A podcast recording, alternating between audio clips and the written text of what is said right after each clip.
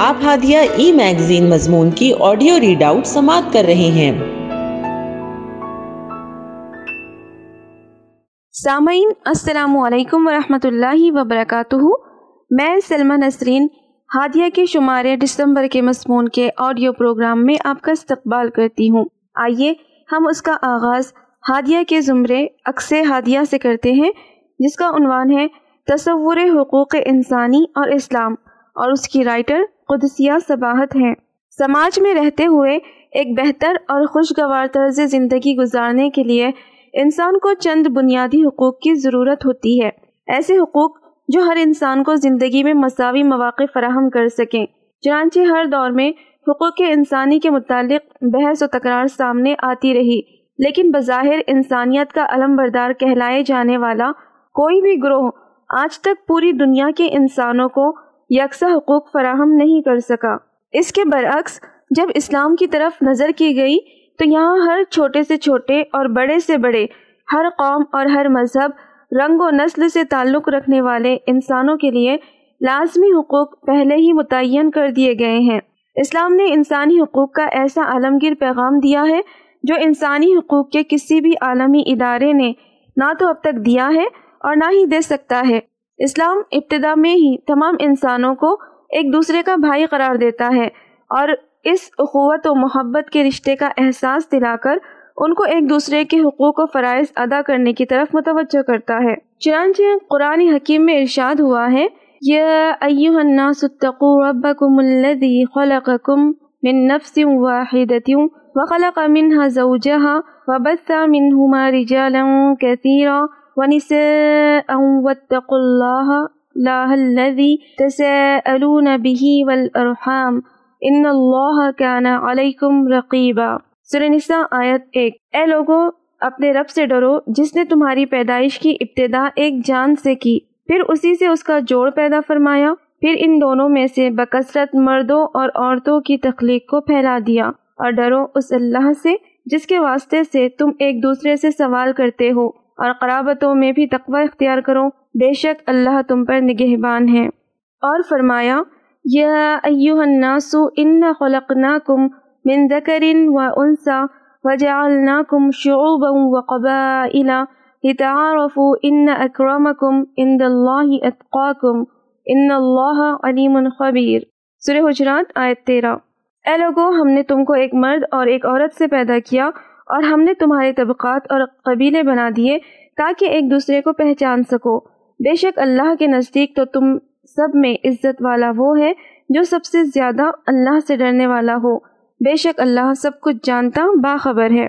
اسلام کا تصور حقوق انسانی۔ اسلام نے انسانیت کی بنیاد پر زندگی کے مختلف شعبوں میں ہر فرد کے لیے علیحدہ حقوق فراہم کیے ہیں۔ جیسے مساوات کا حق۔ اسلامی تعلیمات ہر انسان کو رنگ، نسل، ذات کی اونچ نیچ سے اوپر اٹھا کر ایک دوسرے کے برابر قرار دیتی ہے۔ خطبہ حجت الوداع کے موقع پر رسول اللہ صلی اللہ علیہ وسلم نے پوری دنیا کے انسانوں کو اسی بات کا پیغام دیا تھا۔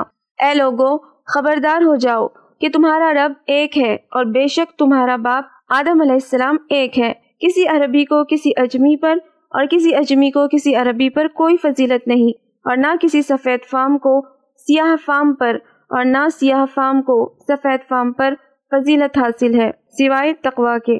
اسلام اس بات کو واضح کرتا ہے کہ انسان رنگ و نسل یا زبان کے فرق سے ایک دوسرے سے برتن نہیں قرار دیا جا سکتا، بلکہ اس کی فضیلت اس کے نیک عمل اور تقوی کی بنیاد پر دیکھی جائے گی۔ جان و مال، عزت و آبرو کے تحفظ کا حق۔ ہر انسان کو اپنی جان اور مال دونوں ہی عزیز ہوتے ہیں اور ان تحفظ کی خاطر وہ بے انتہا مشکلات اٹھاتا ہے۔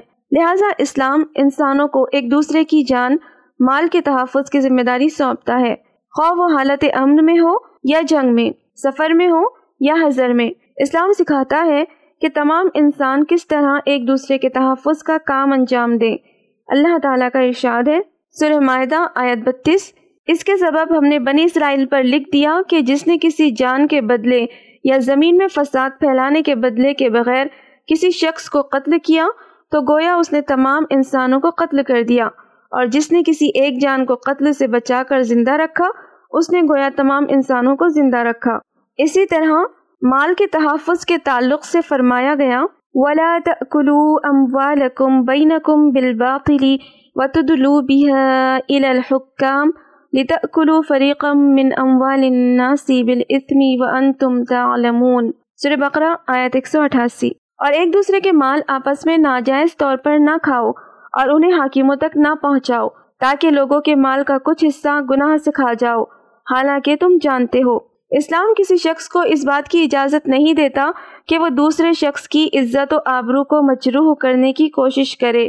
یا اس کو اپنے عمل سے نقصان پہنچائے۔ چنانچہ صورت الحجرات میں اللہ رب العزت نے واضح انداز میں لوگوں کو ایک دوسرے کا مذاق اڑانے، ایک دوسرے کو برے القاب سے پکارنے اور پیٹ پیچھے ایک دوسرے کی برائی کرنے سے منع فرمایا ہے۔ عدل و انصاف کا حق۔ جس طرح انسانی مساوات کا اسلام نے درس دیا ہے، اسی طرح انسانوں کے درمیان ہر معاملے میں انصاف کرنے کی تعلیم بھی دی ہے اور اس بات کی تاکید کی گئی ہے کہ خواہ کسی معاملے میں تمہیں نقصان اٹھانا پڑے، لیکن انصاف اور راستی کو ہی اختیار کرو۔ یا ایوہ الذین آمنوا کونوا قوامین للہ شہداء بالقسط ولا یجرمنکم شنعان قوم اللہ تعدلوا، اعدلوا هو اقرب للتقوى واتقوا اللہ ان اللہ خبیر بما تعملون۔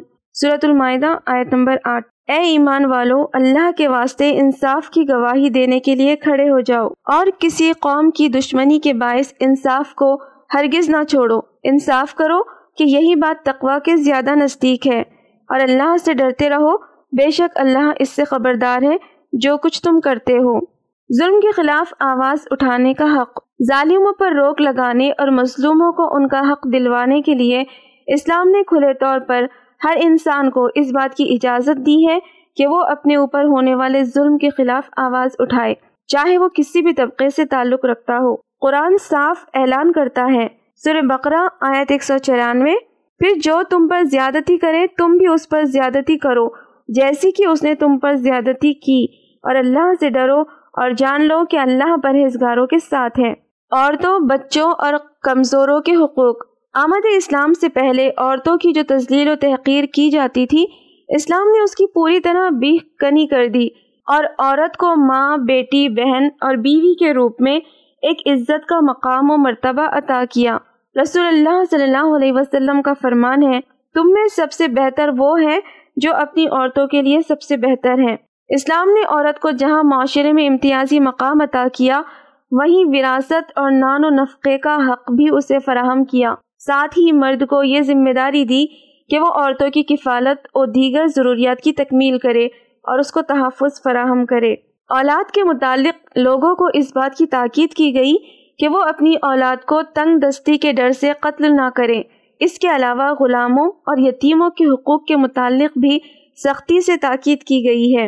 رسول اللہ صلی اللہ علیہ وسلم کا ارشاد ہے، تمہارے یہ غلام تمہارے بھائی ہیں، تو ان کے ساتھ بھلائی کا برتاؤ کرو۔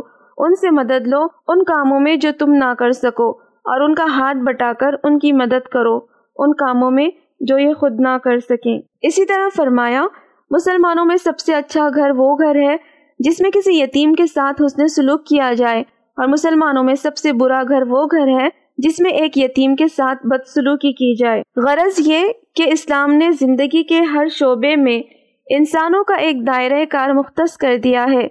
اور بلا تفریق مذہب و ملت ہر ایک کو یکساں حقوق عطا کر دیے ہیں۔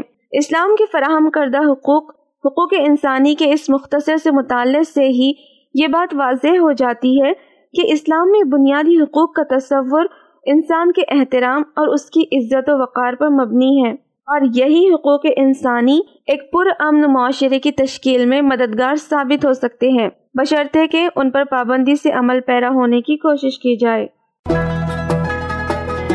ہادیہ مضمون کی آڈیو سماعت کرنے کے لیے شکریہ۔